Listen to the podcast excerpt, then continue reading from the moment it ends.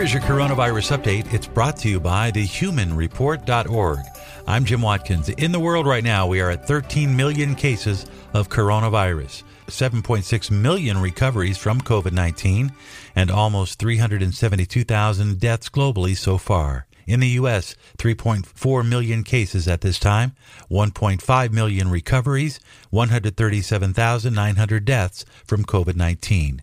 New cases peaked on Friday in the U S to seventy-one thousand eight hundred in one day. That's confirmed cases. Yesterday's new case count, fifty-eight thousand five hundred, down.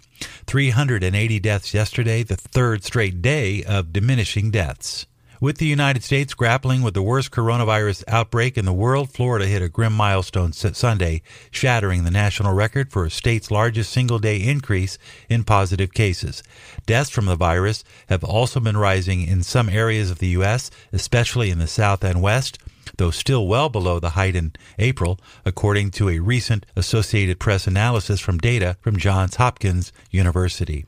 For example, in Florida, fifteen thousand two hundred ninety-nine people tested positive for a total of two hundred sixty-nine thousand eight hundred eleven cases and forty-five deaths recorded, according to the state health department in Florida.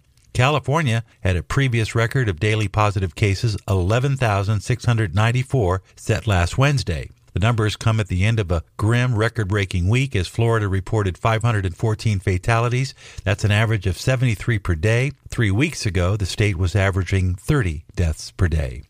Global hotspots: Brazil with six hundred fifty-nine deaths reported Sunday, Mexico with five hundred thirty-nine, India with five hundred, U S ranked fourth with three hundred eighty.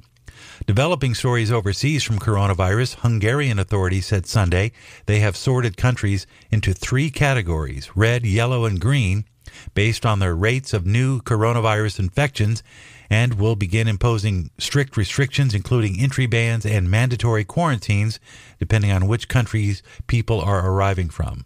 Serbia, where health authorities are warning that hospitals are almost at full capacity due to the latest surge, reported two hundred eighty-seven new infections on Sunday, although there have been an increasing doubt as to the accuracy of the figures coming out of Serbia. Officially in Serbia, the country has had over eighteen thousand confirmed infections and three hundred eighty-two deaths. That is the latest news as we head into the new week. And don't forget, you can always follow us online at human report dot org. That's human report dot org. With your coronavirus update for this Monday, I'm Jim Watkins.